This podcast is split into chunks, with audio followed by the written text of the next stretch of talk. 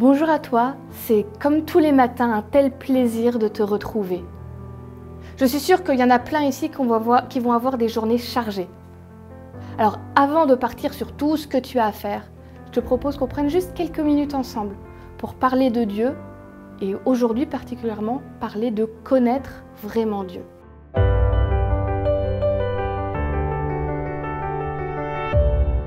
La pensée du jour se trouve aujourd'hui dans le livre d'Éphésiens, chapitre 1, verset 17. Que le Dieu de notre Seigneur Jésus-Christ, le Père de gloire, vous donne un esprit de sagesse et de révélation dans sa connaissance. C'est quoi la connaissance, connaître quelqu'un? Peut-être que tu as déjà regardé l'émission Les Amours, où tu as euh, des couples d'amoureux qui s'affrontent, voir s'ils se connaissent bien.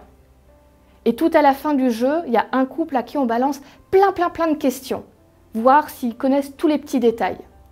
Alors ça peut être combien de verres d'eau ils boivent par jour, c'était quoi leur dernière vacances ou le nom du chien du grand-père.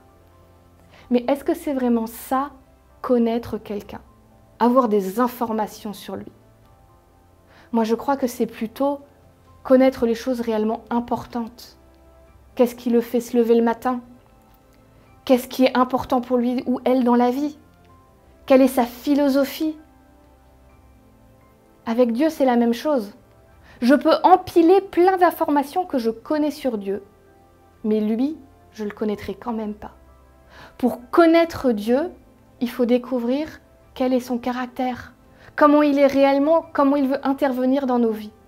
Et ça, on le fait en lisant euh, son journal intime qu'on appelle la Bible, où il révèle un peu de qui il est, en priant, en ayant des expériences de tous les jours avec lui. Connaître Dieu, ça ne se passe pas seulement dans la tête, ça se passe surtout dans le cœur pour que notre cœur soit changé. Alors moi, ce que je te propose aujourd'hui pour apprendre à connaître Dieu ou le connaître encore plus si déjà tu as une relation forte avec lui, prends le temps dans ta journée, tranquillement, et prends une Bible, et si tu n'as pas de Bible, tu peux trouver facilement sur Internet, et lis le psaume 103. Il n'est pas très long et tu vas voir, tu vas découvrir plein de choses magnifiques sur le caractère de Dieu.